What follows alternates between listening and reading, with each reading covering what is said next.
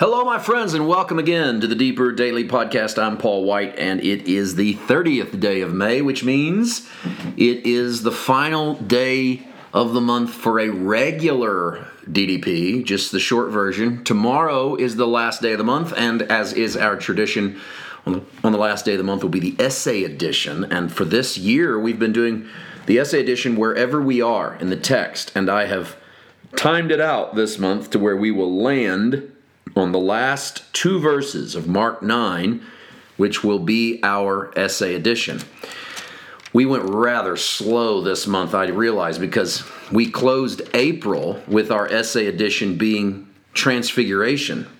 Believe it or not, that was the beginning of this chapter. The first 10 or 11 verses are the, the Transfiguration story.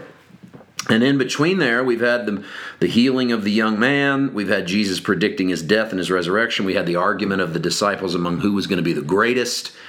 Jesus forbidding sectarianism. Don't tell them they can't cast out in our name just because they're not with us. Um, and then that transitioned into offenses. And back on the 20th day of May, we read for you the 43rd verse of Mark 9 um, actually May the 19th and 20th. We sort of got into this, and we we stopped because it's a it's sort of a repeat.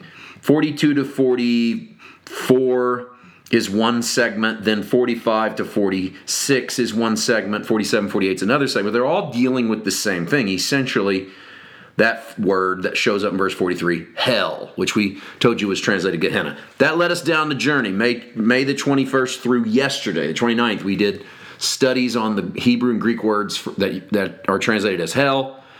And so go check that out. What we want to do today is sort of close this little moment by taking everything we've learned over the last week and plugging it into what Jesus must be saying based upon context thinking that if Jesus is teaching in the Jeremiah tradition, which he seems to be, taking a local place, Gehenna, where trash is burned, where bodies are often discarded, and using it as the final resting place for those who die as strangers. They die unprotected, they die outside the family, then Jesus, if he's using it in the Jeremiah tradition, is warning national Israel, religious Israel, warning them that there's a judgment to come for their idolatry and their injustice, and that this entire system is coming down, and that there is a Gehenna to be had for that.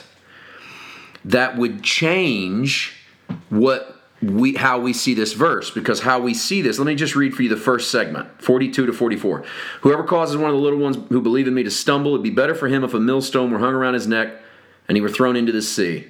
If your hand causes you to sin cut it off. It's better for you to enter into life maimed rather than having two hands to go to hell into the fire that shall never be quenched where their worm does not die and the fire is not quenched now, how we translate that without any knowledge of Gehenna, we just have hell in our mind as a place you go when you die and burn forever, as we say it would be better for you to cut off the offense in your life than to let the offense send you to hell. That it's the offense that's going to send you to hell. So you'd be better off to be maimed. Interestingly, we take this through our modern context to mean hell is a place you go when you die because of sin. It's a literal place you go when you die because of sin, but Jesus doesn't mean for you to literally cut off your hand. It's interesting how literalists are not literalists for the first half of the verse, but are literalists for the last half of the verse. So, in that hermeneutic, it would sound like this You're going to go to a place called hell if you keep sinning Jesus doesn't mean you should cut off your actual hand to avoid an actual hell. He means you should cut off whatever is spiritually wrong so you can avoid an actual hell. So can you see how we've got half of it symbolic and half of it literal? But what if Jesus is teaching in the vein of Jeremiah, a prophetic warning? If you're sinning, get rid of what it is that's causing you to sin.